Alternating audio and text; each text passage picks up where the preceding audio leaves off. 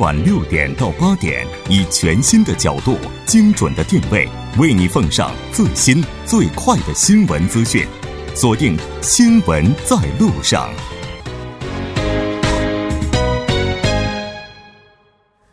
好的，欢迎回来。那这里是正在为您直播的调频一零一点三 TBS EFM 新闻在路上。稍后是广告时间，广告过后为您带来我们今天新闻放大镜的第二部分。好的，整点过后，半点过后，欢迎回来。那接下来为您带来我们今天新闻放大镜的第二部分，继续和来自成均馆大学的安玉花教授，以及来自首尔科学综合研究生院工商管理 MBA 的主任教授黄飞，一起来讨论韩中两国新兴产业的现状及前景。当然呢，节目也期待您的参与。您可以发送短信到井号幺零幺三，通信费用每条为五十韩元。另外，您也可以在 YouTube 上搜索 TBS EFM。在收听 live streaming 的同时，点击对话窗参与互动。那刚才呢，在休息的时间呢，黄教授还在跟我们分享说，这个目前的话，S 打头这家公司哈，嗯，它的无线充电技术已经非常的先进了。对，因为我我这次又去了一趟这儿。然后后来我发现，他们对这个技术是很自信的，而且呢，呃，这个技术并不难啊。我们我们说就是一个普及的问题，而且呢，它这个整个这个怎么说？他们去年好像就造了在板板桥那边造了一个无人驾驶的一个这个区域，就是可以在自己在。Test 了，所以他们已经开始在考虑到这个路上的去行驶这个问题了。嗯，但是我觉得其实呃，你要考虑可行性问题的话，其实我觉得现在这些技术什么的面儿什么都没问题。嗯，但是人的心理接受是有一个这个底线的。嗯，就比如说你让我现在去做一个无人驾驶的公车，我可能不敢坐的。嗯，我还是需要有一个那个司机在那儿。所以我看前两天的报道，就是说韩国他会推出这种无人驾驶车的一个苗诺，也就是说也有一个这样。的一个驾照，然后呢，这样的话。你这个司机呢，他在那儿，他其实是起到一个监督这个智能有没有问题的这么一个作用，就是人还是比较相信人的。是，所以呢，但是这个无人车出来一个好处就在于，你那些大货车啊、夜间的那些车啊，然后在这种平城车流很少的时候，它就可以无人的去货载啊、运货了。是，那就减少那些疲劳驾驶发生交通事故的可能性。是，所以我觉得在这个公车、公交车的这个运行上来讲的话，可能还要再需要。几年的时间，再让大家这个心理接受程度，尤其比如说新加坡或者其他国家已经用了，那我们可能东方人比较保守啊，他还是不敢挑战这个新事物。我觉得还得有个司机在那儿 啊，就是哪怕它是一摆设的，你就像我们我们北京就是那都已经无人售票了，那还有个售票员在哪儿呢？其实我觉得这就是非常有趣的一件事情。对，都已经无人售票了，然后还有售票员在那维持秩序。哎，前面上来的投票了、投币了、刷卡了，是吗？挺有意思。而且无人车实现要有三大，这个就是你技术方面是一点，最重要的是一个网络的情报共享的问题。如果这个网络不是充分的、完全的，你知道这个路面的信息，其实是很危险的。所以这是需要多方协力才能实现的。确实。但是现在这个无人驾驶技术，包括刚才提到的无线充电等等，还有一个问题，可能就是费用方面的问题了。因因为目前这些新技术的话，成本都还是比较高的。对，只有把市场化很难，现在这个成本下是很难的。嗯，是。现在电动车还可以，现在电动车降到了一个就是大家已经可以接受，因为大家物质因为一直在生活一直在改善，而且尤其是电动车的维护成本很低啊，它不像那种就是柴油汽油车要修理啊或者花。花费很多，它电动车第第一零件比较少，第二呢，它平时你你你充电完了以后，它开很多，然后呢，这个电费又很便宜，在韩国的话，所以它很合算。在济州岛的话，我租个电动车，我其实比那个租一辆这个柴油或者汽油车要合算的多。对，嗯，对，确实，嗯。但是，但是像这个，虽然说我们现在对它有一些，应该说整体上是非常乐观的哈，就是说肯定会有那么一天。对。但这个过程似乎还是需要我们一步一个脚印的去走。那在规划上，我们来看一下两国都有哪些目标吧。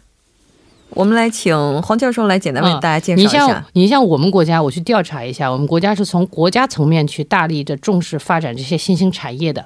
我们有“十三五”国家战略性的新兴产业发展规划，而且呢，为此投入了大量的这种政府和民间的资金和人力的，这些都是很有具体的内容在里面的。我看至少比韩国的这个具体很多。当然，我可能呃比较少了解这个韩国最新刚开始，他昨天才发布的这个就是政府的这么五大。大的这个产业的这个规划嘛。但是中国这个“十三五”就开始就就在搞了，然后呢，它广泛的去鼓励这些企业去搞大兴的，就是大大型的搞这种新兴的这个方面的这个项目，你有我就可以给你立项，然后可以给你拨款。所以这些资金呢，不管是从这个政府的资金还是民间资金，现在都有这个投资这种新兴产业的趋势，而且是非常热门的一个投资哈。然后另外一点，我还看到很有意思哈，就是我们国家发改委都成立了一个中国战略新兴产业杂志。嗯，你说这个专门的一个行业产业哈，就是特定的一些热门产业，它都有个杂志，它大环境就为了整个这孕育新兴产业造成了一个很好的一个环境哈。然后你再看这个韩国这方面呢，当然民间近几年来，其实我们这个韩国跟德国的交流也好，跟日本、美国的交流其实都是比较多的。嗯，所以我觉得它受中国的这个外部的这个外部性刺激也是比较多的。嗯，政府虽然这次才比较晚哈，就是明确说这个五大新兴产业的培育方案，但是我觉得这个在整个的这个民间的这个层面上是有基础的，就是大家都认为这个是很重要，已经讲了两三年了。嗯。呃，所以说这个是有一个土壤的，但是重要的就在于政府能不能把这些资源有效的进行配置了，然后可不可以把多方力量进行一个这个合并，可以让他们对，可以让他们都互相的发挥自己的能量，能达到一个合力的效果，这是很关键的。是的，没错。哎，但是不管怎么样的话，现在应该说两国的话都是非常积极的哈。那刚才咱们提到的是跟这个无人驾驶汽车有关的。那刚才我们也提到说，韩国它这五大块当中排在第二的应该就是物联网了，对吧？那物联网的话，在这几年应该说它是基于大数据、人工智能出现的一个新兴产业。那目前的话，在这个产业方面怎么样呢？现在这个物联网这一块呢，现在韩国有一个叫那个信息通讯产业振兴院，也是国家的这个一个研究院，他们做了这个物联网的这个呃现况调查。嗯，然后他那里有一个数据呢，是我们值得参考的，就是说，如果把美国当做一百，呃，美国的技术当做一百的话呢，他说韩国的技术力呢，大概呃八十二点九。然后日本呢是大概是八十四点五，然后我们中国呢是七十五点八，这是他们这个产业振兴院研究出来的结果。也就是说，啊，美国还是占据比较大的优势，然后呃，日本和韩国，然后是呃，这个中国大概是这样的。呃，排位，然后这个韩国有几个项目那？里头最强的呢是网络这一块儿，嗯，网络这一块儿还是他们是八十五点一最高的。呃，可能是这个基础设施啊，什么这种呃平台这个方面，可能中国是占据优势的。但是，网络还有服务这一块呢，是韩国有一个比较好的这个基础。然后，物联网这一块，它的这个最核心呢是物联网是有两大核心，一个是第一呢，它就是把物和物连接起来嘛，那么那里头产生一些数据。那就是大数据了。那么通过这个大数据，你可以附带的产生很多其他的一些新兴产业，这是第一。然后物物与物联系起来的话，一个核心技术呢是 sensor，就是敏感。我们按呃中文感应器，呃感应器，这个感应器技术是很重要的。还有一个是核心是呃 ICT，就是通讯。呃，通讯还有这个感应器，还有个大数据处理，这三大块是最重要的。那么这个附带的可以出来很多新兴的一些服务产业也跟着出来，所以在可能呃提高这个就业率啊这个方面，可能物联网这个行业的贡献贡献率应该是最高的。嗯嗯。确实是，哎，你说这个刚才教授提到了，说物联网这块的物物相连的话，它能够产生很多新兴的产业，这绝对符合韩国政府这卷最近这段时间你来说一直要创造新就业，对。对，没错，而且说不定也能够解决目前这些大企业独大的这种局面。对，因为什么呢？这样就是说，现在我们呃，我们日常可以，我们其实我们每个人可以产生很多数据，嗯，就是说有一个统计结果呢，就是说呃，这全世界数据呢，我我们可以用商业化，呃，不不是原始的数据都可以做商业化的，但是可以做商业化的数据呢，大概呃整个数据百分之三十我们可以作为商业化的操作，但是现在全世界只能利用全世界这个数据当中零点三才做商业化，那其他的都没开发。所以现在就是说，这个大数据领域是很大的一个领域，你这个可以可以调动很多的人的这个记忆率的。为什么呢？那个原始数据产生以后呢，你要按这个电脑技术要处理的话，你得按它的模式给整理出来这个数据，这本是一个很大的工程。因为什么呢？那个数据要整理的时候，你得有一个 content 进去，按你的逻辑思维，按你的 story 给它整理成一种数据，这才能做成一个大数据的一个处理呀，或者是现在什么。所有的这第四次产业革命当中，想令的数据呢，不是原始化的可以做的，包括那个区块链 blockchain，blockchain 你想利用的话呢，你没有这个大数据的整理出来的这种模块化的数字化模块化，你很难做成 blockchain 的。所以这个原始的数据转入到一种可以做成一种处理的数据，哦，那个是各个领域、各个所有的生活领域都得做数据化的这种整理。嗯，这样的工程是很大的，这个需要很多的创业机会的。这其实要创业的话，这个方面。有很多的创业机会的，嗯，这原始数据的话，如果直接去使用的话，确实跟大海捞针似的，太多了，用不了，用不了，很多数据用不了的，对，确实是这样的。嗯那但是不管怎么样的话，这个刚才。安教授再次以数据来说明韩国在网络以及服务产业方面是多么具有优势。我记得之前的话，在讨论这个 FTA 的时候，安教授就提到过说，那中国的话也是希望在这个方面能够开放和韩国更多的进行交流。是的，其实也就是想要学习这方面的一些先进的技术。对，嗯，对，没错。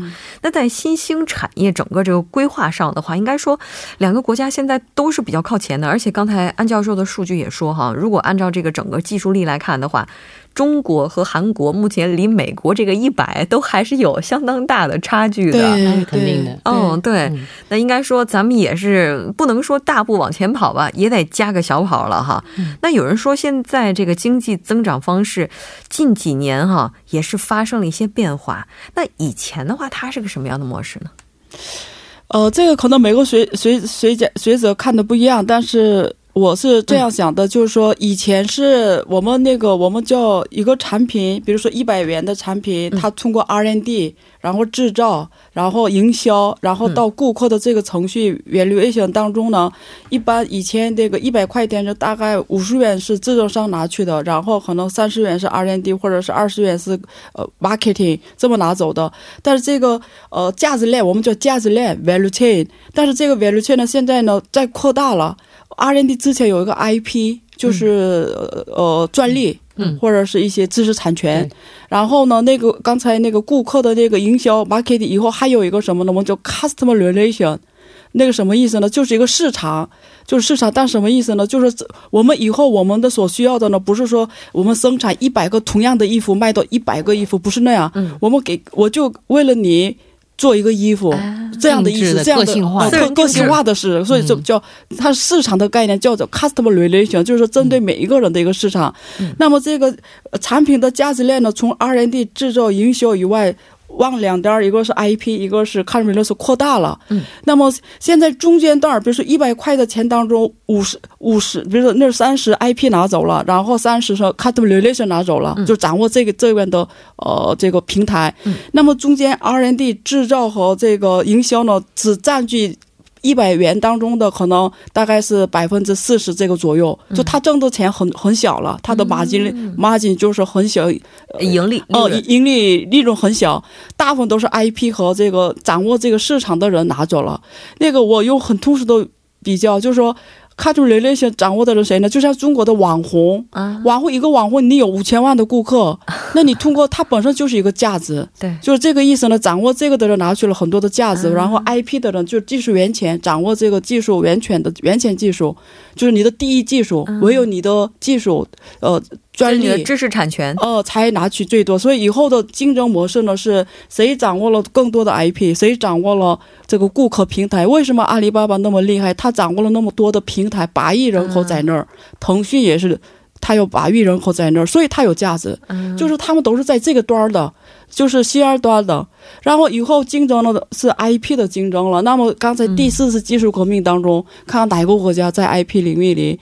跑在前边，这是最关键的。就是说，谁掌握核心技术，对那在下一个时代里，对，还有谁掌握各个人的这个大数据，每个人这嗯这样你才能针对他的这个产品出来。嗯所以这两端是以后高附加值都集中在这两端中间的 R&D。现在唯一的竞争是 R&D 制造和营销的竞争。嗯这个竞争呢是，呃，以后越来越就是很难竞争，它是价格的竞争了。它的利润空间很小的，对，所以利润空间可以扩大的呢，就是 IP 端和这个 C 二端，这是大数据，这这边是知识产权，嗯，就两端么看所以以后的竞争是这样的竞争，反正不管怎么看，我总觉得消费者就是待宰的羔羊。但是现在不得不说，就是嗯这个市场营销这个这门学科的热热兴，就是兴起哈。嗯你你现在去看大学，肯定是生产管理是没有什么教授的，市场营销是个大系了，现在已经细分了很多了。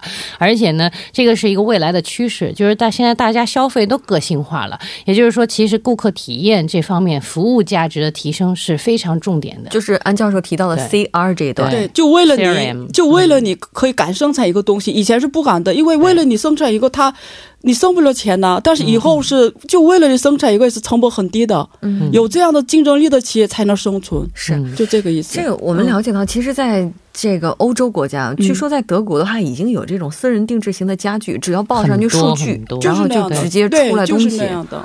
你就像我开的车，那不就是可以私人定制吗？你想要什么镜子就是什么镜子，想要什么轮子就是什么轮子啊。我们以前觉得私人定这个私人定制是特别高端的，好像那种那种特别尊贵的贵宾级的服务。现在的话，私人定制也可以很平民。嗯，因为这个技术上来了，大数据处理技术啊，什么物联网，这个都结合在一起的。是嗯这变化的话，就是消费者从羔羊变成了上帝，是这对对过程吗？对对，可以主宰一切了。掌握顾客的人才是王。嗯，对。对啊，就是嗯那我们还不是上帝。那对于这样的一种经济模式的变化，应该说它肯定也会带来投投资方式的转变。嗯那都说新兴产业是未来投资的一个重要方向嗯。你就像这个最近大家，我可以看到一个趋势，就真的是大家是无无心不谈的，就是真的大家就不不要不就是自己就谈人工智能了，要不就谈这个无人驾驶了，就好像自己多高端一样，就是所有的投资人都是这一句话，嗯就好像他懂得很多。其实这个是一个非常，我可以告诉大家，我们现在懂的，我都我都是初级阶段，大家都要学习、这个东西，大家都是小学生，他在发然后，对，在发展，而且这个是怎么说？我们我们要学习的还是很多的。所以现在其实这个投资方面有一个问题，就是你加上 SNS 很活跃吧，各个地方的什么论坛啊、什么热点话题啊，你都可以 catch 到。那这就到导致了一个一窝蜂的一个现象。到底是不是好项目呢？你判断不出来。然后呢，因为你自己的专业水平也很有限，所以我们说还是需要有一定的时间的沉淀，然后有一批高素质的对这些专业领域是非常了解的，然后基本上大方向也好啊，未来趋势也好，都很了解的人去做投资人了。那这这些项目是可以实打实的去做起来了。但是现在大家一跟风呢，那倒反而就是把好项目也给弄弄坏掉了。嗯，然后你想啊，所有的投资人都是希望马上的赚钱的，嗯，因为这个热钱肯定就是看着风口跑的。但是这个东西，你说它是个风口吧，我倒觉得说它肯定是一个改变未来生活方式的一个很重要的一个颠覆性的一个产业革命。所以为什么叫第四次产业革命？我很认同这句话的原因就是，我们肯定跟以前的人生活方式是不一样的。那以前的人，汽车就是一个移动手段啊，将来就是一个生活，也许你你都不需要买房子，对你就住在那里头就可以了。是房车吗？对你，你嗯汽车可以完全可以造很大，对，啊、嗯然后所以说现在人还是就是局限在为预过去的这些思考里头，它就是很多概念都，发生变化了，还是需要发生颠覆性的思考，嗯还是没有。所以现在投资，我觉得只是一个就是要要攒学费的，肯定会有一些投资失败，然后觉得说，哎，这个其实不是风口，不是未来趋势。但我觉得经过这一段沉淀以后，这个投资会慢慢趋近成熟的。我觉得今天晚上两位教授应该说给我们的听众朋友开了个大的脑洞，就是也是颠覆了希望我们大家去很多的想法关注一下这些，嗯真的就是你现在可以发现，真的我们现在很多新技术都可以改变你现在使用的一些生活方式。我们将来可能不需要手机的，手机为什么需要呢？我们人体什么都可以了，你就你就嵌在你的手掌上就可以当手机用了。以前都说在这个人的大脑当中植入什么芯片，然后我们就不需要背诵了，直接植入就可以了。所以孩子也不需要上学了，就每天，然后老师就拿个插头直接 连孩子身上。机械性的就不用了。这些其实都是指日可待的。对对啊，这么看起来这个。但是离那天还有很远，我们还有很多的学费要交，还是要继续努力，对吧？那其实两个关系的话，最近一段时间也是在慢慢的回暖哈，在新兴产业方面的合作现在进行的怎么样？而且两位教授都是刚刚从中国回来，应该都是接触了相关的一些最新信息的，现在怎么样的情况？呃，这样的，我觉得这个新兴领域呢，以就是假如说以前是合作模式呢，是韩国的那些比较有势的企呃这企业呢到中国去生产，嗯，啊，搁那儿开设工厂，然后搁那儿生产完了以后，可能在国内销中国国内销售，或者是呃出口到这个比较先进的这个国家出口，以这样的方式，呃，对，这样的就是说，所以这个中国和韩国的贸易形式是以零部件为中心的这种呃出口。模式，所以合作也是这个方面的，但是呢，以后呢，呃，这个中韩之间的合合作呢，就是一等和第一和第一和之间的合作，就是所有的领域，就是韩国最最最优秀的企业和中国最优秀的企业之间的合作才有。以后有合作的空间，比如说啊，中国是在，假如说我就很通俗的语言呃比比比比例比较的话呢，啊，中国是宇宙行业比较厉害的国家，那么韩国是生物工程比较厉害的，那么这样的话呢，强强联手，对呀，强强联手才是以后的方向。这样的话呢，只要是韩国和中国强强联手的话呢，那一瞬间马上变成世界第一了。哦，就产生新的价值，对新的价值了，global 价值。所以呢，我觉得以后新兴产业里边，比如说刚才讲的，我就随便举个物联网领域，中国也现在做的也很多，是很快的。但是韩国在医疗领域比较厉害。是的，没错。嗯，所以以后这种优势产业间的合作空间是很大的。是的，没错。我倒是期待一下，接下来政府就看着这些强强联手的企业可能会产生的价值，目前还在待机当中。咱们是不是应该要做一些这个其他的努力，对吧？好的，非常感谢两位嘉宾今天做客直播间，给我们带来这一期非常精彩的讨论。我们下期再见。嗯，各位晚安，谢谢。好的，稍后来关注一下这一时段的路况、交通以及天气信息。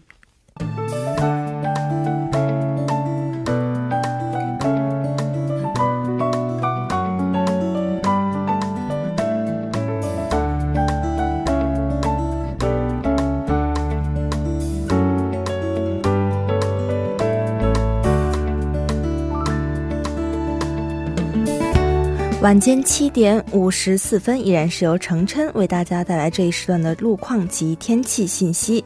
继续来关注目前晚高峰时段首尔市的实时路况。在内部循环路城山方向红志门至隧道入口这一路段的一车道呢，出现了故障车辆，还请后续车辆参考相应路段小心驾驶。再来关注一下天气，啊，那首尔市未来二十四小时的天气预报是这样的：今天夜间至明天凌晨多云转晴，最低气温零下八度；明天白天阴转阵雪，最高气温二度。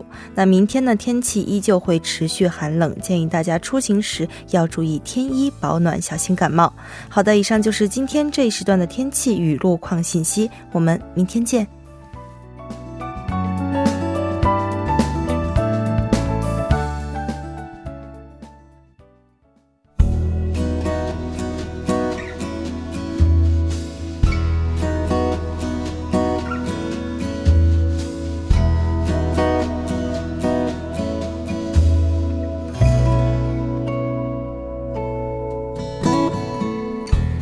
好的，到这里，我们今天新闻在路上两小时的节目马上就要接近尾声了。最后，依然为您送上我们今天的结束新闻。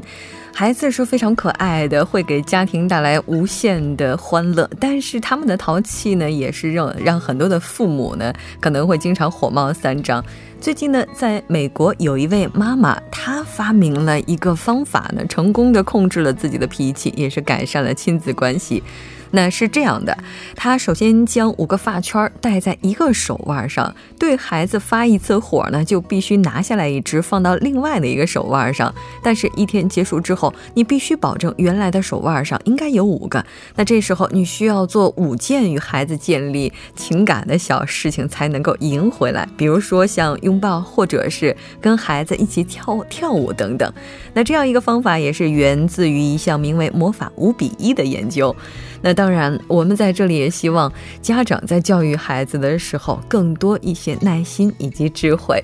那非常感谢您的收听，节目组制作人范秀敏，作家金勇音乐，感谢您的陪伴。我们明晚同一时间依然陪您在路上，我是木真。